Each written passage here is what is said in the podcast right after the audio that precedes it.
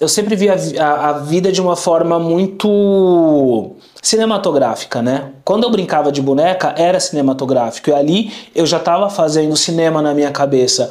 Eu lembro também que quando a gente pegava ônibus, eu ficava muito tempo é, sem fazer alguma coisa, eu já criava coisas na minha cabeça. Eu não lembro o tempo que eu não pensei em, em, em fazer audiovisual, porque instintivamente, nos cadernos que, que eu tinha, eu já escrevia roteiros. Então eu não tenho essa lembrança de tipo, quando, quando que você descobriu o seu dom? Porque quando eu comecei a ser alfabetizado, eu já escrevia roteiros. E aí, com 12 anos mais ou menos, 12, 13 anos, foi quando eu comecei a estudar roteiros, porque eu ia numa livraria e aí eu falava, cara, eu quero ser, ainda não era Spike Lee, era o Steven Spielberg, né? Todo mundo queria ser Steven Spielberg, porque eu não tinha consciência racial. Então, tipo, eu vi aquela história, sabe o mito da garagem? ah, o, o Steven Spielberg começou na garagem e ele tinha uma câmera. E eu sei fazer essa parada. Se eu tiver uma câmera e escrever um roteiro, com 15, 16 anos eu vou ser um cineasta, óbvio, eu tenho 12, sabe? Aquele, aquela bichinha bem Glee. Tipo, ai, eu vou ser mais popular. E aí, tipo, começava a escrever roteiros e com 14 anos eu consegui meu primeiro emprego para comprar essa câmera. Porque eu achava que se eu tivesse uma Handcam Vision, tem até hoje ela ali, ó, tá ali, né? mandar, sei lá, pra uma, pra uma Globo, né? Porque era nosso sonho fazer parte da Globo ou mandar para alguma produtora, eles vão achar que eu sou um cara que sabe fazer. E aí, com 14 anos, eu comecei a trabalhar. Roger, eu lembro que o salário mínimo era 130 reais. 98. E as parcelas era tipo 24 vezes de 100 reais. Ou seja, era como se você, de gerar imagem, você tivesse que passar dois anos trabalhando salário mínimo inteiro. E eu falei, cara, eu vou fazer isso. Eu comprei a minha primeira câmera. Eu gosto do trabalho da Anitta quanto é, empresário que ela fez com a carreira dela, mas quando eu vejo, por exemplo, um funk rave, aí eu comecei a olhar assim, um funk rave, eu falei assim, o clipe é bonito. E aí eu vi a coloração aquela coloração de filme de terror. Aí eu falei, caramba, deve ser por isso que alguma coisa não me impactou me, me deixou é, mal com esse vídeo, tá ligado? Porque parece. Aí tem até a galinha. Porque parece que é o Cidade de Deus. E aí, desde o Cidade de Deus, tá todo mundo tentando fazer o Cidade de Deus que foi pensado pela mente branca, até os favelados. Eu tô na favela porque eu quero transformar a favela. Eu quero formar a favela, tanto quanto público quanto produtores, porque a gente precisa mostrar a parte boa da favela. E isso não é romantizar, é mostrar outras perspectivas que, tipo, 99% da mídia que a gente tem não mostra. E para isso eu preciso ser um exemplo possível, sabe? Eu preciso dar certo. Eu preciso que as, que as marcas gostem de mim, e eu sei que as marcas gostam de mim porque eu não estou vendendo a violência que eles mesmos criaram. Conhece uma pessoa que mais pessoas precisam conhecer. Eu sou Roger Cipó e esse é o podcast Todo Dia História Negra. Cada dia eu apresento histórias para inspirar, celebrar, reconhecer e potencializar sonhos. Esse é o podcast onde pessoas negras contam suas histórias em primeira pessoa. É muito difícil falar sobre Walter Regis sem falar sobre aquilo que eu faço, porque eu acho que é uma junção dos dois, sabe? Tipo, Walter Regis nunca teve uma visão que não fosse cinematográfica da vida. Então, Walter Regis é um cara apaixonado por imagens, que vive a realidade, mas que sempre tenta transformar a sociedade através de uma boa história com início, meio e fim. Eu acho que é esse. Eu acho que o Walter Regis é tipo esse garoto aqui, que tem uma câmera na mão e com a câmera mostra o seu olhar para o mundo. Quando eu não tô filmando, eu acho que eu tô criando histórias na cabeça, sério, Roger, é muito difícil, tipo, desassociar, porque para mim eu sempre tô filmando. Meu olho é como se fosse, tipo, uma lente, sabe? Tipo, quando eu tô vivendo qualquer situação na minha vida, é como se eu tivesse, tipo, participando de, de, de um filme, porque para mim, a minha cabeça é uma coisa muito difícil de explicar, porque ela, ao mesmo tempo que ela, que ela, que ela é, é lúdica, ela é, ela é viva, e ela é é cinematográfica. Eu sou esse, Roger. Walter Hedge é um cara que nasceu num bairro nobre, não é favelado de nascimento. eu nasci em Moema, um bairro nobre aqui de São Paulo. O que que acontecia? Depois, agora depois de um tempo, eu descobri que eu nasci tipo numa numa senzala tá ligado? Por quê? Porque a gente morava num cortiço onde pessoas nordestinas vinham para trabalhar para as mansões e para os prédios lá de Moema. Vinha muitas famílias, tipo com cinco, seis filhos que moravam tipo em kitnets pequenos. Era tipo um corredor assim, sabe? E aí esses dias até tava vendo umas fotos e tipo já era uma favela porque não tinha reboco, era um banheiro para tipo 22 famílias tá ligado? Com 12 anos, o custo de vida começou a ficar muito caro lá, porque a gente não conseguia comprar um pão na, na padaria porque era muito caro. Foi quando a gente veio para Vila Clara. E aí foi quando eu descobri, tipo, as desigualdades sociais, porque em Moema eu dava volta no quarteirão, né? Mãe, vou dar uma volta no quarteirão, não sei o quê. Quando eu vim pra favela, só tinha tipo beco e viela e, e, e definitivamente não foi nada fácil eu me adaptar à favela. O meu pai é um afro-indígena, é metalúrgico, que morreu agora em 2021 de Covid. E a minha mãe sempre trabalhou com, com limpeza. Alguns anos ela, ela parou de trabalhar porque ela teve um problema de saúde e hoje ela é manicure. Mas os meus pais, eles são muito responsáveis por quem eu sou hoje. Por quê? Porque eles não podaram a minha criatividade. Eu sou um cara gay, que desde novinho brincava de boneca. Eles nunca me podaram de fazer isso. Então, talvez se eles tivessem me podado, eles, eles teriam podado, tipo, a minha principal característica, que é escrever história porque desde novinho eu já escrevi história brincando de boneca, né? Então os meus pais, eu costumo falar que eles são os meus maiores heróis, assim, porque enquanto a vida me batia, porque eu fui uma criança gay, eu fui uma criança que as pessoas perguntavam para minha mãe se era menino ou menina. Então, enquanto a vida me batia, porque eu apanhei muito na primeira infância, quando eu chegava em casa naquela, naquela, naquele cortiço, eu encontrava o lúdico sabe? Então a minha infância no cortiço foi lúdica por causa dos meus pais e das pessoas que a gente criava, que a gente morava lá. Já era uma comunidade, né? E aí quando eu vim para favela eu encontrei essa conexão maior, porque fora da minha casa tinham pessoas como eu. Em Moema não. Fora daquela divisão daqueles muros do cortiço, a gente não era gente. É tipo a música do Mano Brown, a gente ficava literalmente, literalmente, Roger, a gente ficava vendo as crianças brincar na piscina, tipo segurando na grade. E era muito foda. A gente sentia vontade só de entrar, né? Porque como a gente não não tem uma consciência racial, a gente não sabia que era por causa de uma da, da, da cor ou do, enfim, a gente não sabia, a gente só queria entrar, a gente queria muito ser amigo daquelas pessoas. A gente queria muito estar tá nas piscinas das mansões, dos prédios. Eu tenho lembranças de infância assim que são traumatizantes, porque eu fui chamado de macaco com 32 anos numa produtora, por um diretor. E aí eu comecei a pensar, cara, desde quando isso acontece? Porque a gente estuda sobre racismo, mas não é sempre que as pessoas na sua cara te chamam de macaco hoje em dia, né? E eu falei assim, desde quando isso acontece? Foi quando eu comecei tipo, a pesquisar. E aí perguntei, mãe, é, naquela escola, quando o menino chutou meu pênis, porque ele não deixou jogar futebol, porque ele falava que futebol não era coisa de menina, e era o jardim. E aí, tipo, eu falei assim: não, peraí, o menino me xingava de mulherzinha, ele chutou meu pênis a ponto de sangrar e eu ir pro, pro hospital. E até hoje eu lembro da dor do sangue coagulado, do médico puxando. E ali eu fiz a minha operação de fimose. Eu tava no jardim. Ela falou assim: é, você tava no jardim. Eu falei assim: tá. E depois, quando os meninos continuavam me xingando, e aí eles me chutaram e eu, eu caí e bati com a boca na guia. E o resultado foi que os meus dentes de leite ficaram pretos e eu, os, os, permanentes nasceram tortos e eu tive que usar aparelho durante anos e tive que arrancar um dente no céu da boca por causa do trauma. Quantos anos eu tinha? Eu tava no pré.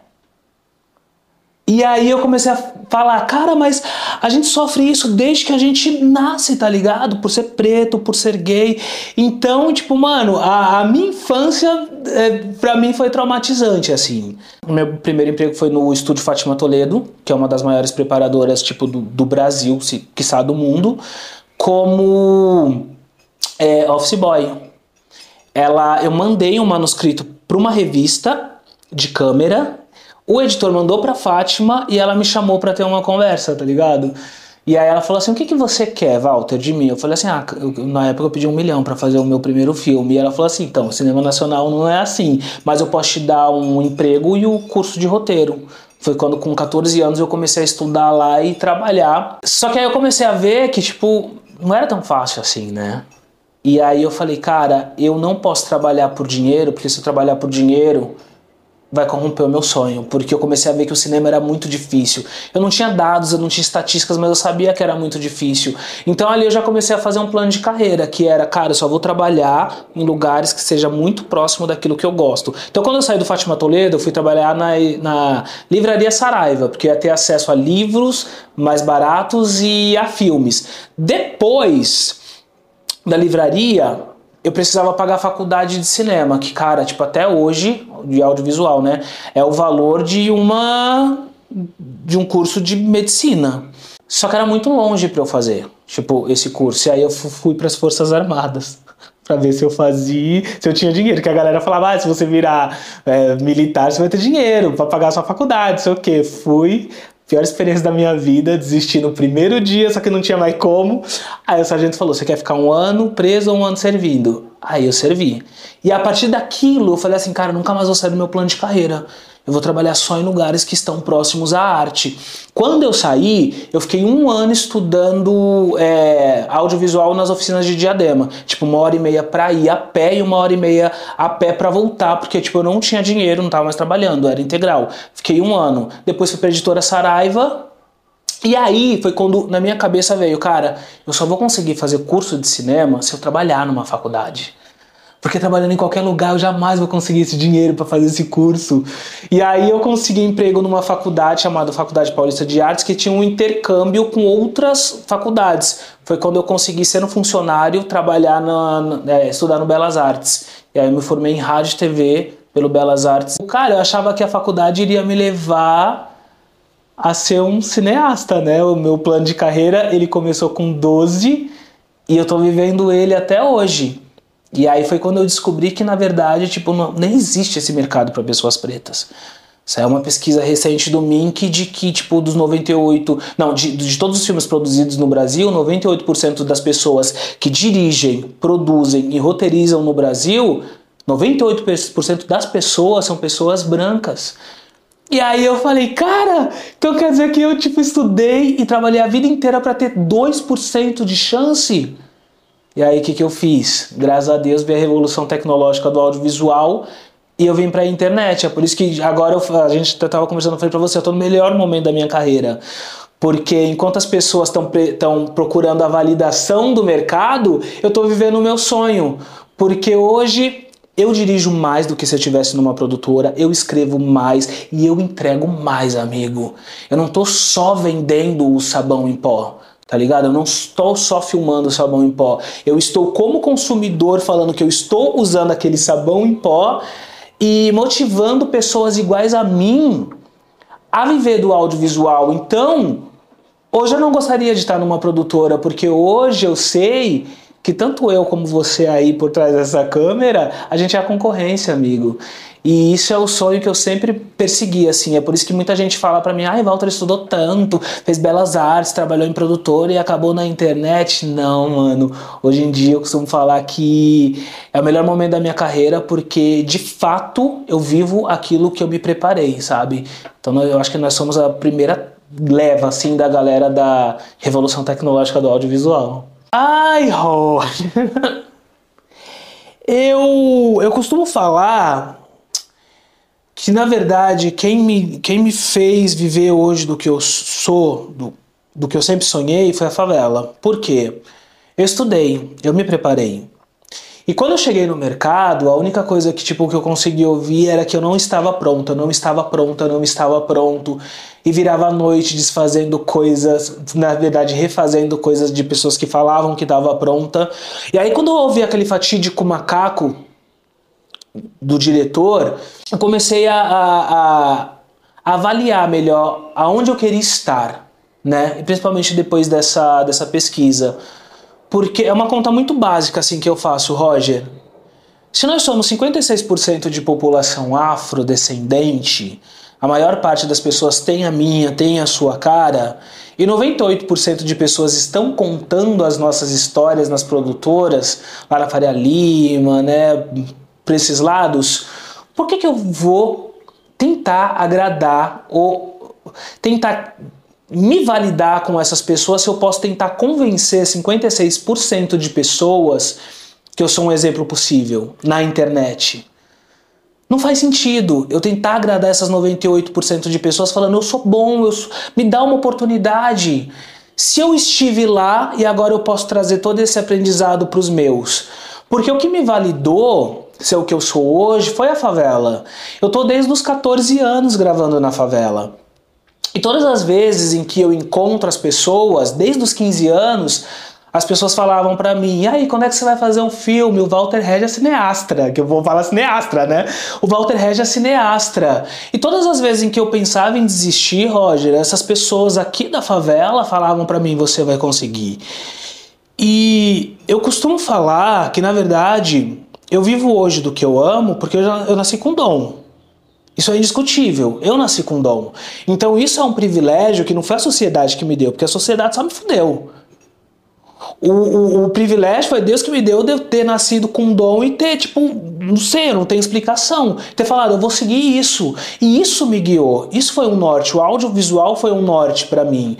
E quando eu vejo pessoas que não nascem com essa com essa disposição, com essa predisposição, que são a, a, maior parte das pessoas não nasce sabendo o que quer fazer, é por isso que eu me digo que eu, que eu digo que eu sou um privilegiado, eu quero ajudar essas pessoas a descobrirem sabe? Quem elas são, o que elas querem fazer. Porque o nosso tempo é regido pelo trabalho, Roger. E é até clichê falar, faça o que você ama para você nunca ter que trabalhar. Mas é isso. Você precisa amar aquilo que você faz para você não sofrer. Eu amo o que eu faço e eu quero convencer essas pessoas, tá ligado? De que é, a favela não é isso que pintam no audiovisual, porque outra coisa que é muito que, é, que vem de uma coerência, na verdade, que vem do, do, do audiovisual é do fato de eu estudar roteiro. É, se 98% de pessoas brancas estão contando a nossa história e a gente só tem filmes como Cidade de Deus, Tropa de Elite, Era uma Vez, os que tem, porque a maioria não está contando sobre a favela, e eles só falam sobre a violência, é, por que, que eu vou falar sobre a violência se a gente não vive essa violência? Muitas pessoas falam para mim, eu já, e eu já entrei em muita, muitas crises pelas pessoas falar, mas o Walter romantiza. Porque ele vê que esse negócio de energia positiva, porque ele é good vibes, a gente tá no tempo de caos e esse menino tá, falo, tá tentando romantizar a favela. E aí eu falo, cara, não é romantizar a favela. O que eu faço é mostrar uma perspectiva que o mercado não mostra. Eu estudei para isso, então eu, o meu conteúdo é um conteúdo de recorte. É óbvio que existe a violência, é óbvio que existe todos os problemas sociais dentro da favela, mas existe muita coisa boa, Rod, porque nós somos 16 milhões de pessoas. Não é possível que o audiovisual só consegue contar essa parte e a gente absorve, porque eu lembro que na época do, na verdade eu descobri isso na época do Tropa de Elite. É, esse filme ele viralizou nas, ba nas barraquinhas, né, o pirata, e aí tipo todo mundo assistia. E aí do nada a galera começou a falar, nossa, começou a falar os, jar os, jargões do Capitão Nascimento, 01, não sei o que, como se aquele cara fosse um herói. E aí eu questionava, mas tipo, amigo, esse é o cara que semana passada veio com um cacetete aqui, ele bateu na palma do seu pé. Por que, que você está ovacionando ele? Não faz o menor sentido. E aí ali eu percebi o quanto o audiovisual é perigoso, porque ainda hoje eu vejo que a galera que está produzindo o audiovisual da favela, que é dentro da favela, está produzindo a violência que os 98% produzem.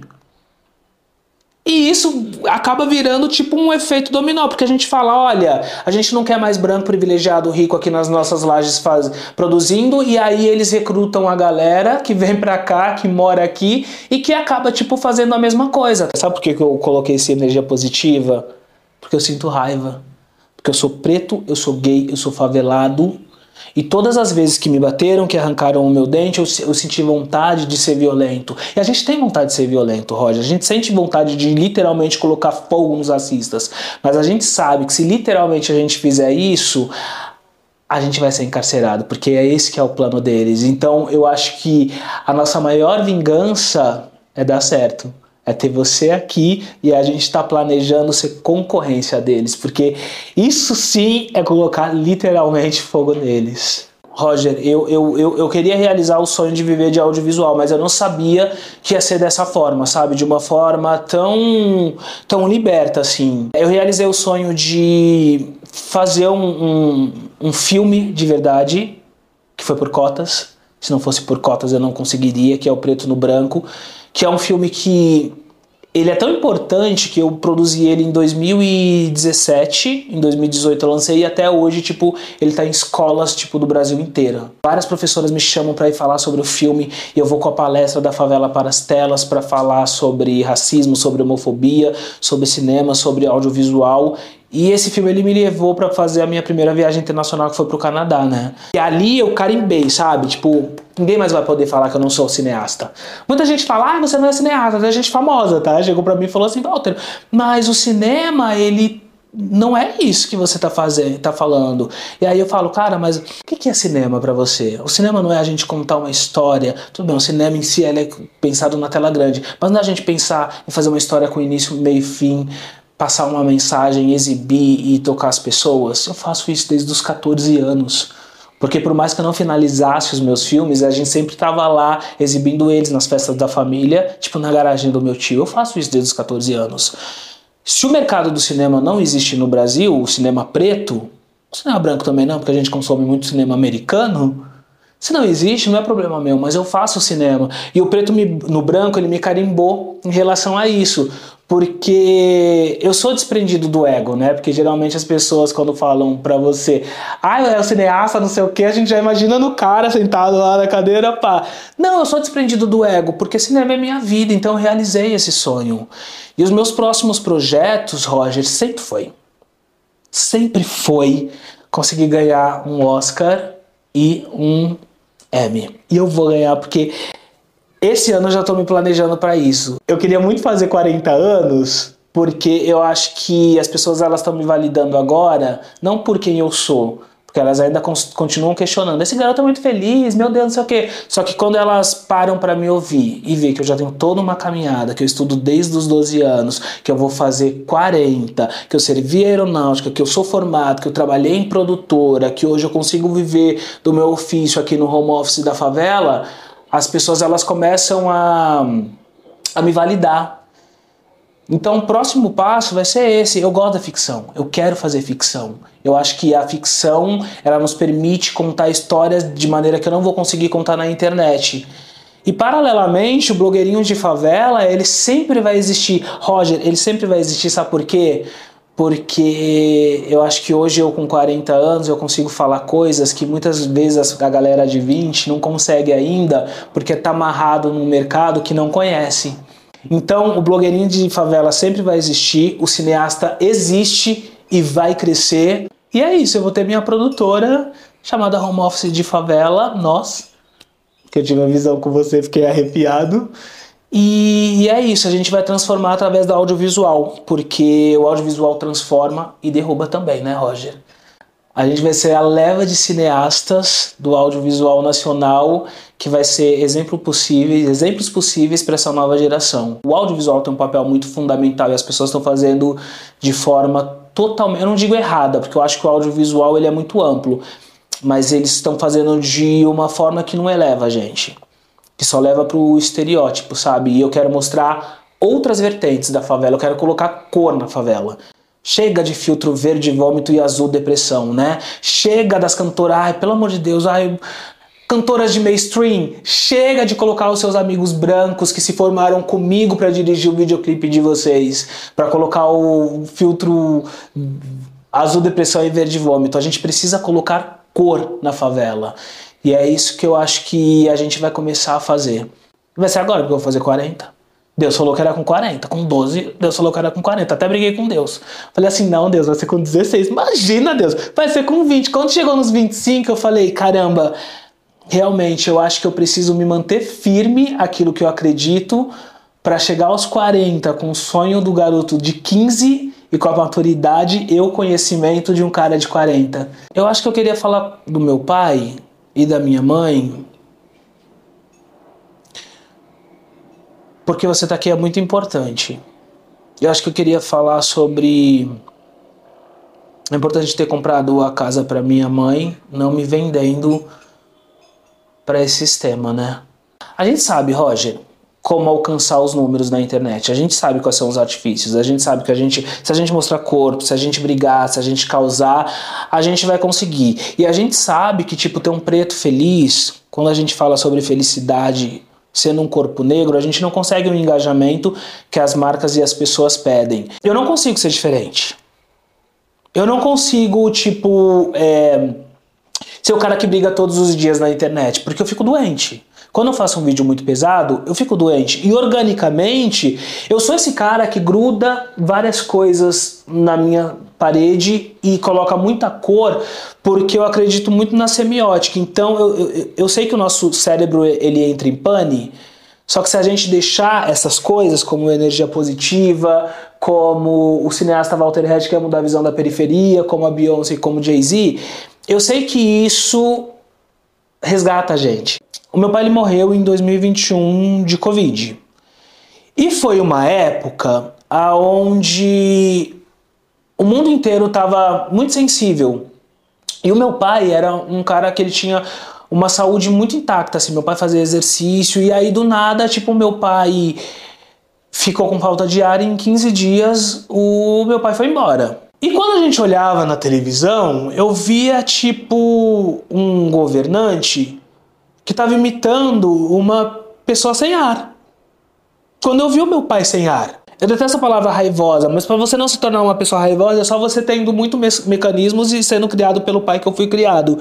E eu fiquei com muito medo depois, porque a minha mãe ela ficou muito mal. A minha mãe falava que ia embora com meu pai, enfim. E eu sempre lembrava que o meu pai e minha mãe falavam que quando eles ficassem mais velhos, eles queriam ter uma casa onde eles vissem a rua. E aí eu comecei a observar a casa onde eu, onde eu cresci, onde a minha mãe mora. O quarto da minha mãe não tem janela.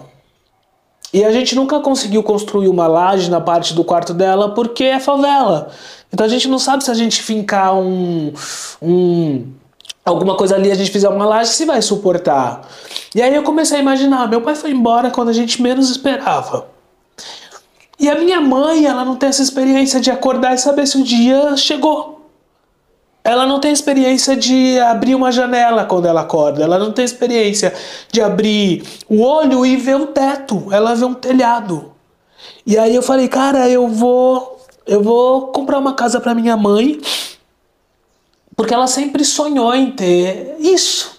E eu não sei quando a minha mãe vai partir, porque eu não esperava que meu pai partisse. E aí eu tenho um amigo meu que mora na Praia Grande, a gente foi lá e tipo, mano, parece que foi coisa de Deus, assim, eu, eu não dei entrada, eu tinha o dinheiro guardado, paguei a documentação, eu pago 1.400 reais por mês, o que é muita coisa porque é mais que o salário mínimo, mas a internet me possibilita ter esse dinheiro para pagar essa casa e dar uma nova possibilidade de vida para minha mãe. Porque a partir do momento que eu comprei essa casa que eu vou pagar em 30 anos e às vezes eu fico com medo de, de não ter o dinheiro para pagar a parcela, mas eu sempre consigo, é, eu sei que a minha mãe vai ter a possibilidade de ter esse simples sonho, sabe? E isso, o que possibilitou para ela, foi o meu dom, foi o meu trabalho, foi o meu não corrompimento, eu acho que a gente falar sobre energia positiva na internet e viver disso e tornar isso um mantra nunca vai ser romantização, sabe, Roger? Porque eu acho que a gente precisa se nutrir de coisas boas mesmo. Porque o mundo já bate tanto na gente que se a gente devolver a gente, como eu falei para você, a gente fica doente. E ver a minha mãe vivendo e realizando esse sonho de ter aquela casa clean por intermédio do, do meu sonho que é o audiovisual, nossa, não tem preço. Queria falar pra galera mesmo, os pretos gays favelados, mostra a sua potência, mostra a sua potência, não vai dar engajamento, sabe? Talvez você não vai ganhar aquilo que você mereça, mas a gente está construindo um novo mercado. Então, tipo, mano, mostra a potência, não dá o que eles querem. não dá o que eles querem, porque é isso que vai possibilitar com que a gente consiga realizar os nossos sonhos.